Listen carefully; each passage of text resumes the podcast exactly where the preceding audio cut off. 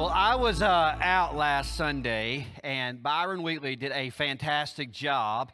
And I just want to uh, thank him for that. Now he's out of town this weekend, but you let him know that I said that. But you also need to let him know that I'm a little, a little bit upset with him as well. He preached a short message last Sunday and set me up for failure today. Amen. And so uh, I will be I will be on point, but I'm thankful to be back. Thank you for letting my family and I take a vacation last week. Uh, we were in the lovely state of Florida uh, on the beach. I love the beach. Just something about the beach that just uh, just refreshes me. And so I I'm excited. I'm refreshed this morning. So if you have a Bible, if you open your Bible, it's the book of Nehemiah. Nehemiah because he's a short guy, right? Nehemiah chapter 10, and we'll get back there. And as you're going there, uh, we are almost at the end of this series, and some have asked me man, you, you preach a long series sometimes. Why don't you go on to something else? And, and I want you to know that I, I, I would love to. But I have, I have concluded this I think a steady diet of God's word in books is the best thing for us as believers, right? So we're able to get the truth out of the text itself and so there'll be times when I do jump around a topic or a special day uh, as an Easter Sunday. But I just think this is healthy for us to do this in a, in a series where we're unpacking the text together. But we're almost done. And then we're going to jump into, as Byron mentioned last week, the book of First Peter in a series called Different. And so uh, if you want to get an A in the class over the next uh, month as we step into that series, go ahead and start reading First Peter, all right? And we'll tackle some hard stuff, some, some, some stuff that's going to challenge our, our minds, but also our hearts, and challenge our homes as well. And so I hope that you will read ahead and be excited about that series. It's a great summer series because it opens the door for us to invite more people to come be a part of it because the way the First Peter is written, there's something for everybody in First Peter, okay? Amen? All right, you got to wake up with me. Yesterday, there's a group of us that I just want to brag on that washed cars yesterday for moms and for our community. And if you were one of those people, thank you for doing that.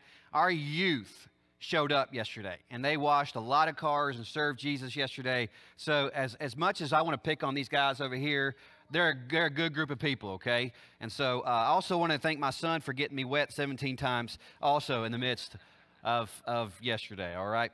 So we're back to uh, Nehemiah chapter 10. Nehemiah chapter 10 is really a continuation of a, of a month long renewal that the nation of Israel, the Jews, have come back to Jerusalem to rebuild these walls. They're, they're undertaking in the seventh month of Jewish calendar this, this covenant re- renewal. And that's really what we're looking at today. But it kind of happens in waves. There's the awareness of it's the Mosaic law is read in Nehemiah chapter 8, and the people are convicted and there's beginning to be mourning. And Nehemiah says, No, no, no, stop, stop, stop. Let's, let's, let's have that later on because today's a, a sacred day or joy, and so the joy of the Lord's going to be our strength. And so they could pause on in Nehemiah chapter 9, and then we start getting into this, this moment of repentance, confession, we talked about two weeks ago that led to repentance. And then we get to really the, the nuts and bolts of what they are repenting about and what they are recommitting to, all right?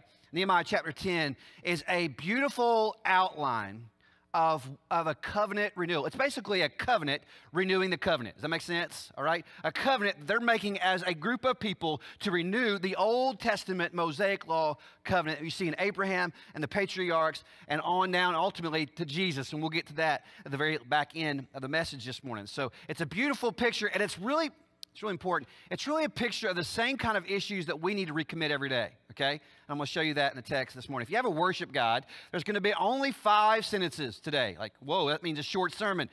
Probably not, okay? Five sentences. If you're at home with us today, grab a notepad, and I want you to give you five sentences as we go through the message and some notes to take down as well. I do want to read as the beginning of the text.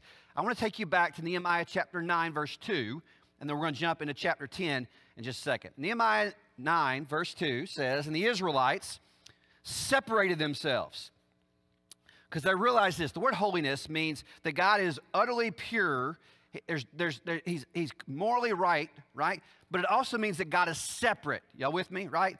He's, he's not like us. Like, he's not like you. He's, he's, he's He's other than us, all right? And as a result of that, as we looked two weeks ago, the call is that you be holy, for the Lord your God is holy. So there's some separateness, verse 2 of chapter 9. And the Israelites separated themselves from all the foreigners, and they stood and they confessed their sins and the iniquities of their father. And then you get to chapter 10. And the first little bit of chapter 10, the first 27 verses, I will not read all those names. Like, you know, like preachers, we get the, we have to act like we know how to pronounce these words. I have no idea how to pronounce some of these words, okay? All right? Can I just be honest with you? uh, I had a professor tell me one time, he said, just say it with all the confidence you have in the world, and nobody will know any different, all right? And so sometimes these words, these names get out there, like, I'm not to go there, but you're to mark, if you want to go through and count, there are 83 different names of people who signed this covenant to renew the covenant, okay? These are the leaders. These are the priests, the Levites, the, the, local governors, the people, leaders of Jerusalem came together and said, I'll put my name to that. Okay? That, that itself is impressive to me. Okay, so it's, it's not like just a couple of people saying, you know what, yeah, we probably should change some things. The people are like, no, no, no, no, no. We need to change some things. We need to recommit ourselves back to the covenant relationship that we have with God because we've broken that covenant. The Old Testament covenant, we've broken that. Now, if you're in the room thinking, well, that doesn't apply to me because this is not Old Testament, I'm not a Jew, and maybe I'm a Gentile, and, and it doesn't really apply to me, I promise you that, that the significance of this text is going to hit you between the eyes as it did me over the last two weeks, okay? So as you get there, Nehemiah chapter 10, I want to pick up in verse 28. All right? Y'all with me? Say, uh huh. So the rest of the people, not just the 83, the rest of the people includes the priests and the Levites, the gatekeepers, the singers, the temple servants, and all, again, verse 9, chapter 9, verse 2, who have separated themselves from the peoples of the lands to the law of God. So they, they, they separated from, and they, they, they also committed to, you're going to see this text go from to to, all right? From the peoples of the lands to the law of God, their wives, their sons, their daughters, all who have knowledge and understanding. Psalms 119, verse 130 says, The unfolding of your words gives light, it imparts understanding to the simple.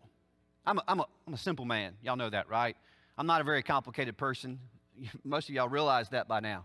I'm a simple man. Thank God that God's law, His word, gives light and understanding to all alike. If you are an intellectual mind, thank God God gives understanding to you.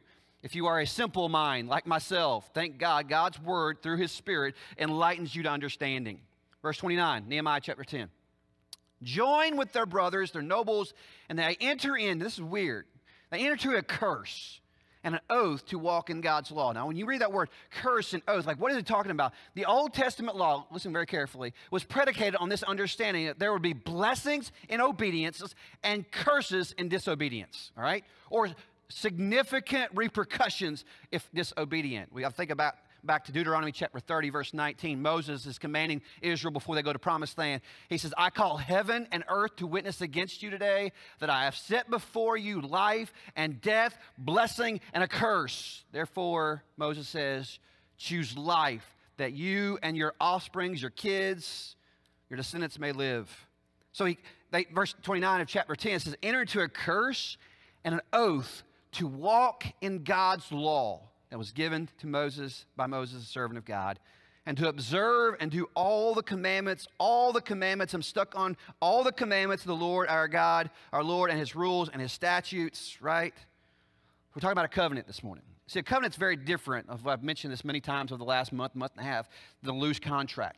Most of us view our relationship with God uh, on a contract basis. We think, well, as long as it's convenient for me, I will read my Bible in the morning. As long as it's comfortable for me, I'll spend time with prayer. But if something other, other than comes up, something better or more appealing comes up, then I'll bump God down the line. It's a loose contract, right?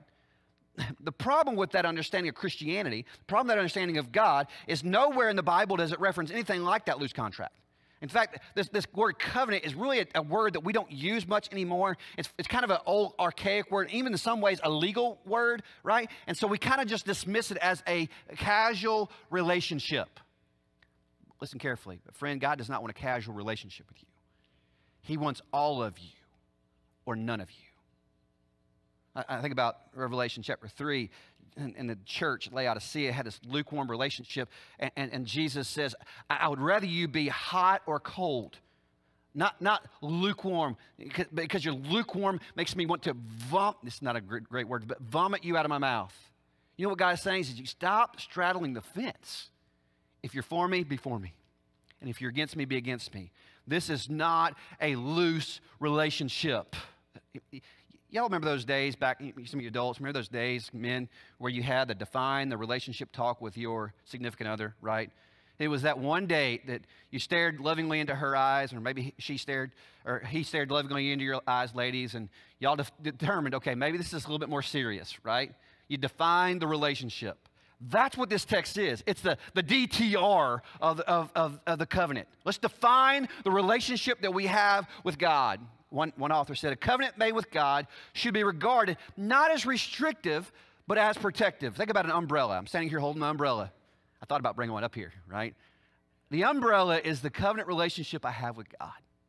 And when I'm living in full obedience to God underneath this umbrella, there is protection by God's hand because I'm walking in obedience with Him. That does not mean life will be all perfect. Does not mean that. But it does mean that my relationship with God is secure through Jesus Christ. And even in trials, He will give me His perfect peace in the midst of that storm, right? The problem is this we want to step outside under from underneath this covenant umbrella, don't we? We want to live our life, our casual association with God. We're going to come to church on Sundays. We're going to come to church on Wednesdays when it's convenient to do so. Every now and then we'll, we'll do something big, right? We'll, we'll tip God a little bit and we'll, everything will be fine. But we don't live under the covenant umbrella of God, right? So this umbrella is not just a, a showpiece, it's a protection as well. Number one, your worship guide. Please fill in the blank. Following Christ is not a contractual agreement with God, but a covenant obedience to God. I'm afraid there's many people in churches everywhere, ours included, that have a contractual agreement with God. There's a moment that you felt a little convicted of your sin. You walked an aisle, you prayed a prayer, but there was no change in your heart. You put your name on a membership card, the church voted you in, and you are a member of a church, but you are not a member of the kingdom of God. That is a contractual agreement. And it's no wonder that when things get tough, uh, your, your, your faith gets rocked, right? A preacher, you're being I'm not being mean, but this is the this is the concern of every preacher every Sunday morning. We look out into to, to the congregation and we think, how many are really born again? And how many are playing games? How many have the contractual agreement? How many are walking in covenant obedience to God? Now, I'm not, again, I'm questioning your faith in the sense if you have a, a, genuine faith, if you repent of your sin and turn your faith to Christ and praise God, you're part of that covenant obedience, and I walk with you, brothers, in joy. But if that's not you, check your relationship, this defined relationship this morning. One author, commentary I've been using a lot, says this moment is made a, made a promise of responsive holiness for the people, marked by obedience to God's law. So it's a responsive holiness, corporate holiness. So you know what? We will walk in the law of the Lord because we realize the beauty of the law of the Lord is to show us who God is and align our life to the holiness of God, right? And so there's a, there's a complete corporate response to the holiness of God and the holiness of the people. Right? John MacArthur says of obedience obedience is the only validation of your salvation. I'll say it again obedience is the only validation of your salvation. It is the only possible proof that you really recognize the lordship of Jesus Christ. It's obedience. Well, it's, it's, not church membership, it's not church attendance. Now, uh, please come to church, right? Otherwise, I'm just preaching to chairs, right? I'll still be preaching to chairs. But it's not that. It's, it's our, are we walking with God every day? Amen? Are we actually, is this actually a, a, a life changing relationship? Or is it just a contractual agreement? When it's comfortable, I'll do it. When it's not, I won't. John 14, 15, Jesus says, If you love me, you will keep my commandments. James 1 22 says, But be doers of the word and not hearers only, because you deceive yourselves. And here's the other side of the coin. You know, we're talking about you know, modern day Christianity. By, by us thinking, please be understanding here. By us thinking that simply just an emotional response to Christ and, and a little prayer without no life change is enough, we deceive ourselves thinking that we're good when we're really not good. Woo, preacher, you said that out loud. I did say that out loud. We think we're, we're good because we come to church. We're good because we go to Sunday school. We're good because I, I, I, prayed that prayer. But you didn't mean that prayer. And there's been no, listen, you have no Holy Spirit inside of you. And you know that, right? And you're wondering why this religion is so dead inside of you because it's never been alive inside of you, church. Woo.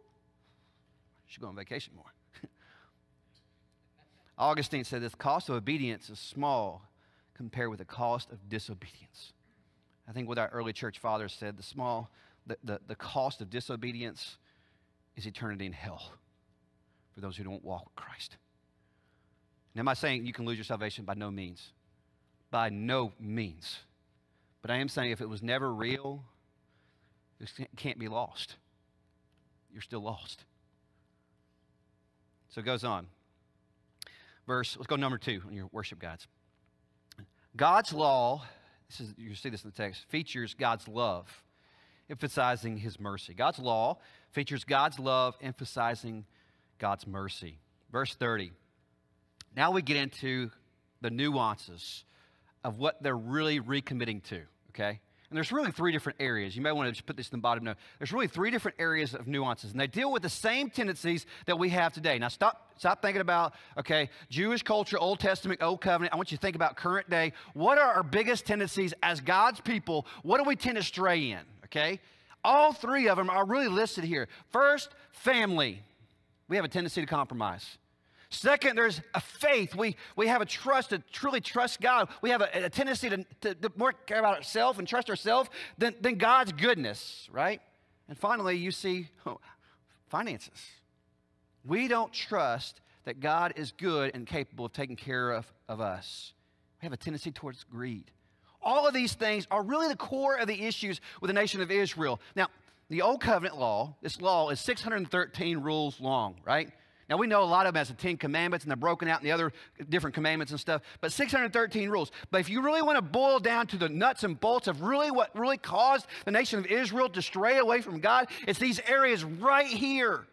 Let me just show you the, the three big areas, and they're going to recommit ourselves to these areas. Impl- impl- the implications is this they're really re- reaffirming the whole law, but this is the problem, right?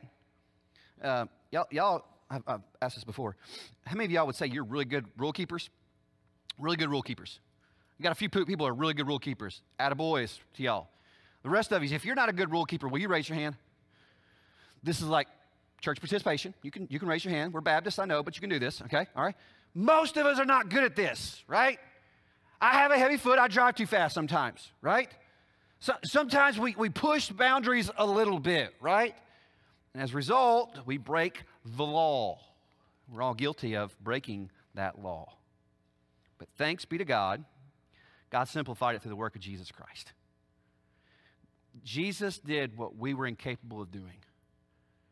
He was completely perfect in every aspect of the law, sinless, paid our sin debt that we owed because of his sinlessness and his deity, and then rose from the grave. So that it's not, listen carefully, this is not rule keeping, this is about grace giving about faith in Jesus Christ to take care of our insufficiencies, church. Nehemiah chapter 10, verse 30. Here's, here's the nuts and bolts. We will not give our daughters to the peoples of the land or take their daughters for our sons. Now, if you're casually reading this text, if you open your Bible, it's like, well, that's just mean. I'm a, I'm a father of a preteen daughter. I can't mention her by name because I'm supposed to pay her money if I mention her by name, right? But at some point soon, there's going to be some boys there already probably are that like her. Okay, it's terrifying. If you have teenage daughters out there, I'm terrified for you and I'm terrified with you right now. Okay, right? This this almost seems like well, this is this is a dad saying, you know what? Ain't nobody good enough for my baby. Amen. Ain't nobody. I got no problem going back to prison for you, right? You know, right?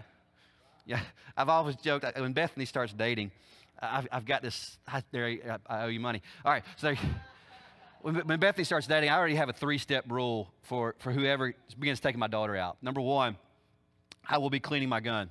Okay? That's just obvious. Cleaning my gun. It will be there on the table when we have the talk. Okay? N- number two, uh, there's a deposit to take my daughter out. Like, well, what are you talking about? A deposit to take your daughter? Right now, it's $100. Inflation, right now, at this rate, it might be two or $300. I don't know, right? But that proves to me that you've thought through this, all right? This is not a whim idea, but you thought, and if you treat her right, I will gladly give you your money back. I don't want your money.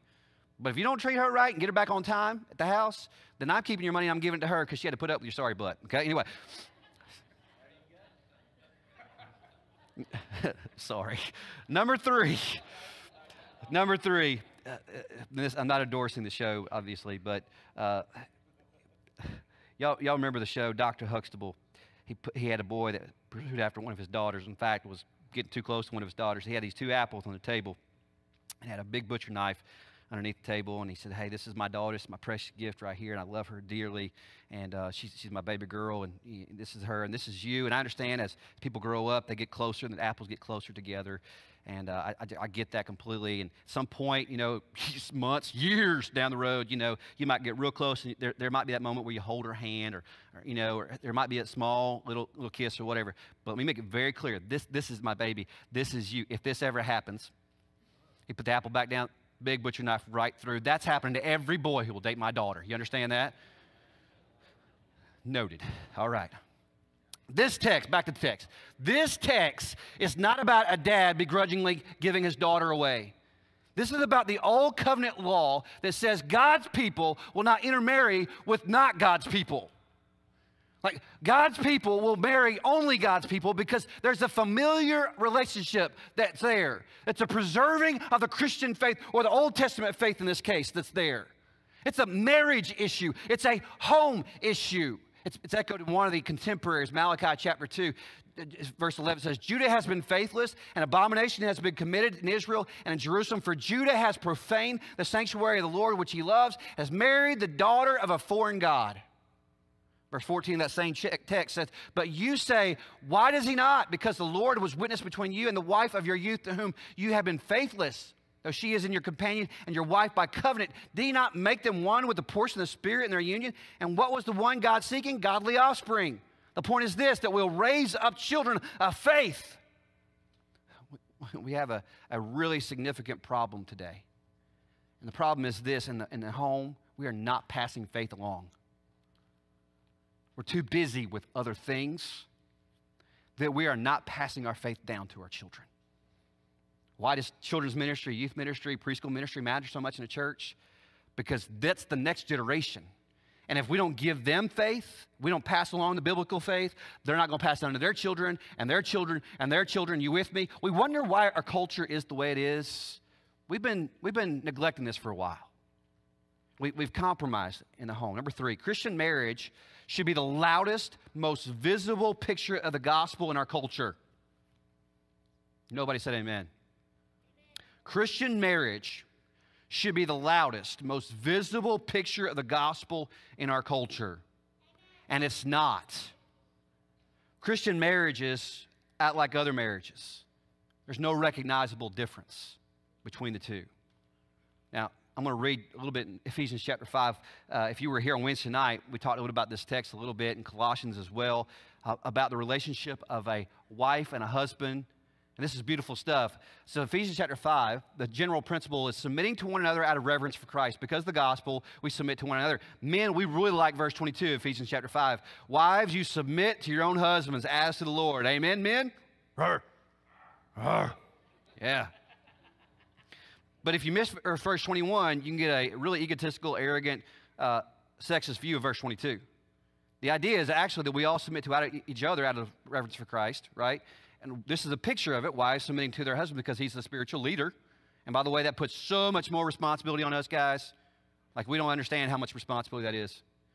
For the husband is the head of the wife even as Christ is the head of the church, his body, and as himself its Savior. Now, as the church submits to Christ, so also wives should submit everything to their husbands. Husbands, then, love your wives. With this caveat, listen carefully, as Christ loved the church and gave himself up for her. That's a whole nother level of love.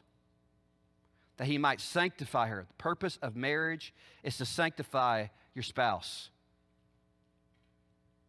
It's not to, not to feel good emotions. It's not to, to be so wrapped up in Romeo and Juliet kind of romance. It's to prepare each other for a deeper relationship with Christ. That marriage is a picture of the gospel. It's a beautiful, it's a covenant. In fact, it is, it is the one humanly covenant that most represents the relationship that we have through God, with God through Christ so that he might sanctify her, having cleansed her by washing of water with the word, so that he might present the church to himself in splendor without spot or wrinkle or any such thing, that she might be holy and without blemish. In the same way, husbands, you should love your wives as their own bodies. He who loves his wife loves himself. For no one has ever hated his own flesh, but nourishes it and cherishes it. But it's just as Christ does the church, because we are members of his body. And it goes back, and Paul, therefore a man shall leave his father and mother, Genesis 2.12 or 2.24, and hold fast to his wife, and the two shall become one flesh. He said, this is a mystery, it's profound, and I'm saying that refers to Christ and the church. However, let each one of you love his wife as himself, and let the wife see that she respects her husband. There's a whole couple other sermons right there we don't have time for. Recently, my wife put me on a, a, a, podcast, a marriage podcast. It's called Fierce Marriage. If you ever got a chance to listen to Fierce Marriage, it's fantastic. Write it down. Fierce Marriage podcast. If you're a podcast listener, it's great. Encourages your faith, encourages your Christian marriage. This is one of the uh, statements that I heard in one of those podcasts. Covenant love says, I do even if you don't, and I will even if you don't. And that's what we're talking about in our relationship with God. And this is what why marriage is a picture of that same covenant. The issue, the first of the three issues they mention here in this recom- recommitment is marriage. We're not, we're not doing marriage the way God wants us to do marriage. Everybody knows 6, 2 Corinthians chapter 6, verse 14, Paul says, Do not be unequally yoked with unbelievers. Teenagers, you have no business dating or marrying someone who's not a Christian if you're a Christian. None. None. Don't, don't, this idea of, well, I'm going to missionary date them. you ever heard that expression before? Missionary date. I'm going to get around them and I'm going to show them Jesus and they'll get, they'll, get, they'll get saved and it'll be great. It'll be fine. It does not work. So if you're a Christian, you have no business dating or marrying somebody who's not a Christian. Christian marriage, it's not about a husband and wife, it's a husband and a wife and God, right? You take God out of the question, like, what's going to happen to marriage? Yeah, could people who are not Christians survive in marriage? Absolutely, they can. By some of the same principles of Christian marriage, they apply to their life, they can survive. But it certainly will not flourish the way God intends it to flourish if there's not Jesus Christ the center of the marriage.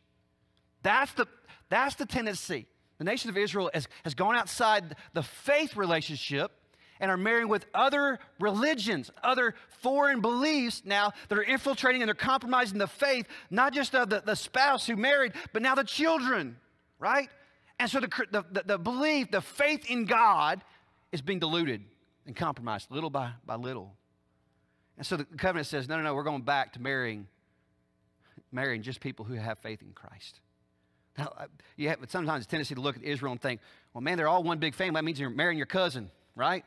This is not Arkansas. This is not Mississippi. That's not what they're talking about. The nation of Israel was a very big nation by now, right? I, I moved uh, from Oklahoma to Alabama when I was 12 years old. I joke sometimes I had to move from Rogers County, Oklahoma to Alabama because I was related to about half the county somehow. I could not marry my cousin. I'm thankful for that, right? That is the truth. The nation of Israel is large enough. There'll surely be adequate provision for a spouse. Stay within the, the family of faith. Verse 31, Nehemiah 10. And if the peoples of the land bring in goods or any grain on the Sabbath day to sell, we will not buy from them on the Sabbath or a holy day, and we will forego the crops of the seventh year and the exaction of every debt. So, so what's this about? So, okay, the first one's about marrying who God says to marry in the covenant. The second one is about the Sabbath. What is the Sabbath about? The Sabbath is not a legalistic thing. It is a, it is a perspective thing. It is, is a, it is a day set aside to reappoint and reorient ourselves to rest. One of the, the biggest oppositions we have for the Sabbath is well, we're not, we're not Jewish. But I'm going to tell you something. The older I get, the more I realize we need to have Sabbath. Now, it may not be Saturday as Jews practice Sabbath in the same way, but we need to appoint times in our life where we rest. You with me? We rest uh, the nation of Israel got to the point where well, we're not really working, but those other vendors are bringing food in, we'll go buy from them. And so they're doing the work, we're just buying, right? So we're, caveat, like we, we, we got by on a, on a, on a, on, on a little uh, check in the, in the law, right? No, you're still breaking the law. The Sabbath law, the Old Testament. For us, we are breaking the law if we don't rest. Number four, rest some of y'all need to write this down and hang this up someplace. Rest is not a suggestion, but a command. Rest is not a suggestion in the Bible, but a command. I've heard the expression, I've even said the expression, well, I'll rest one day when I die. You know what? You're taking it off the back end if you don't do it in the front end, right? We're aware of that. We live in a culture that says every moment of our day should be maximized so we lose nothing, having no understanding that we lose everything if we don't rest in the midst of it all. Rest is not a sign of weakness, people. Rest is a sign of wisdom. Last, last week, I was with the beach with my family. It normally takes me several days to unwind. It was strange this year. About two, three hours in, I was unwound. It was nice. I'm discovering that God needs us all to rest. Pot calling kettle black. All of us need to figure that out. I think about Matthew chapter 11, verse 28. Jesus says, Come to me, all who labor and are heavy laden, and I will give you rest. What he's talking about is these restraints of the old law, but I think also what Jesus is referring to is times of stepping back and refocusing. John Piper, I'll quote him a couple more times this morning. John Piper says, Setting apart a day of rest testifies to a self reliant world that our work does not save us or define us, God does. Your job, men, listen carefully, your job does not define you. Ladies, your job does not define you. Christ does. Stop giving every waking moment of your day to your job. Because the moment you die, your job is going to be in the paper someplace and somebody else will have it before your service. Your job is not the most important thing in this life. Christ is. He's the only one who saves and the only one who defines our life. Elisabeth Elliot says, Rest is a weapon given to us by God. The enemy hates it because he wants you stressed and occupied. Piper said this rest, is, rest time is not waste time. It is economy to gather fresh strength. It is wisdom to take occasional furlough. In the long run, we shall do more by sometimes doing less. Um, does that mean that I need to, to, to, you know, take the whole day and rest all day, sleep all day? hey, if, if, if God gives you an opportunity to do that, well, praise God. Enjoy the rest, right? But don't add more and more and more on your schedule when you know you should add less, less, and less and less. Amen? Rest is necessary. Verse 32, we'll be quick now, okay? Hang in there. Almost there. Y'all with me? You awake? Mother's Day lunch is coming. Hang in. We also take on ourselves the obligation to give. Woo, uh-oh, here we go. Here comes the preacher talking about giving. A yearly, a third part of, our, of a shekel for the service of the house of God. So to give to the ministry of God. For the showbread, the regular grain offering, we're going to read through the rest of the text. The regular burnt offering, the Sabbaths, the new moons, the appointed feasts, the holy things, the sin offerings to make atonement for Israel and for all the work of the house of our God. We, the priests, the Levites, and the people have likewise cast lots for the wood offering to bring it into the house of our God, according to our fathers' houses, at times appointed year by year to burn on the altar of the Lord our God, as is written in the law. We obligate ourselves to bring the first fruits of our ground and the first fruits of all fruit of every tree year by year to the house of the Lord. Also to bring the house of our Lord our God to the priests who minister in the house of our Lord, the firstborn of our sons and our cattle, as written in law, and the firstborn of our herds and our flocks, and to bring the first of our dough. I'm emphasizing the first, you hearing it? And our contributions, the fruit of every tree, the wine, the oil, the priests, chambers of the house of our God, and to bring to the Levites the tithes from our ground for it is the Levites who collect the tithes in all our towns where we labor, and the priest, the son of Aaron, shall be with the Levites when the Levites receive the tithes, and the Levites shall bring up the tithe of the tithes of the house of God to the chambers of the storehouses. You hear the repetitive words?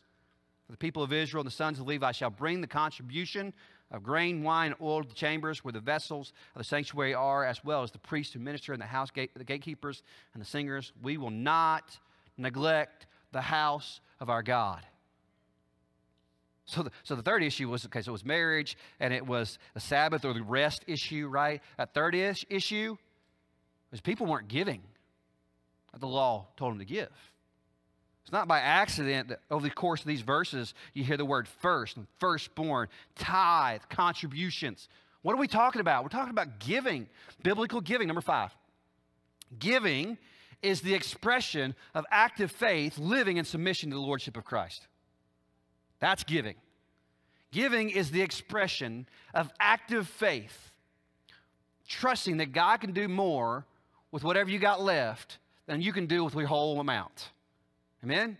Living in submission to the Lordship of Christ every single day. Malachi chapter 3 or Malachi chapter 3, verse 10. Bring the full tithe in the storehouses. There may be food in my house. Now, people, is the church really the, the temple?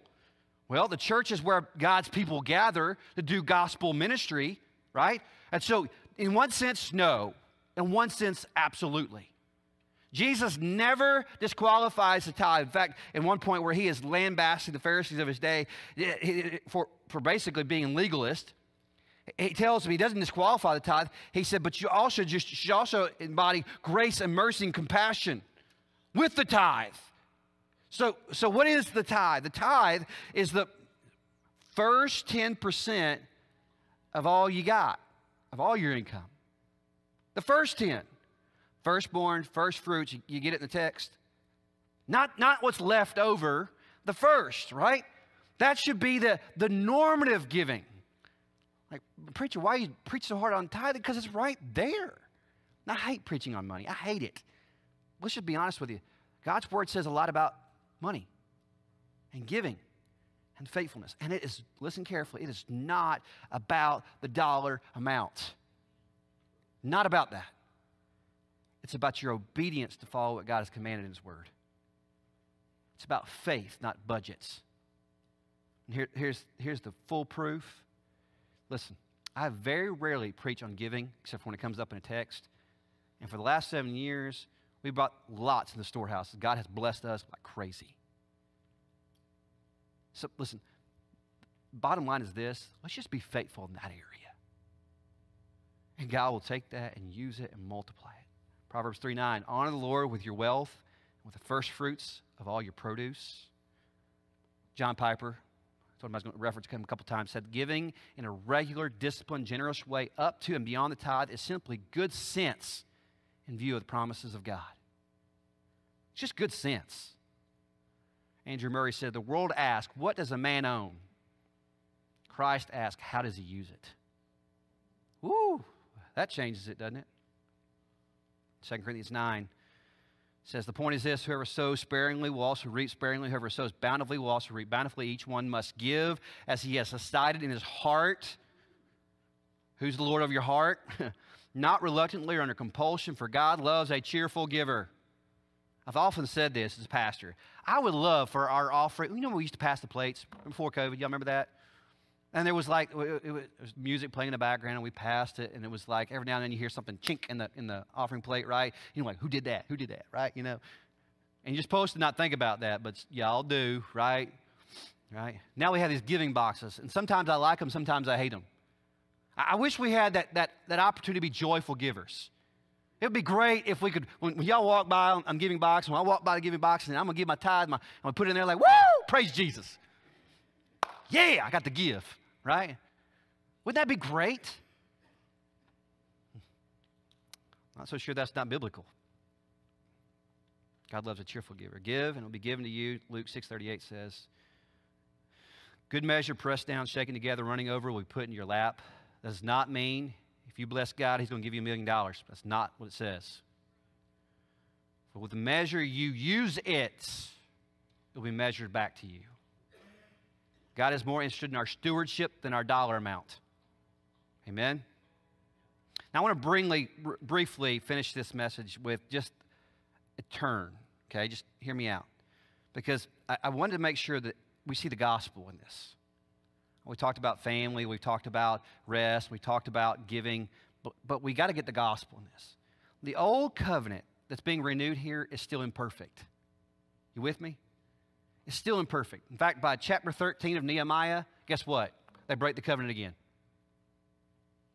And we want to pick on them. Why, why'd you do that? Well, we do the same thing. Today, you may recommit your life to Christ, and I pray that you do every Sunday. You, in your heart, recommit your life to Christ. By tomorrow, you're going to blow it again, aren't you? Right? Let's not give an excuse, but the reality is this we are incapable of keeping the full law of God. Amen? And therefore, we need a new covenant.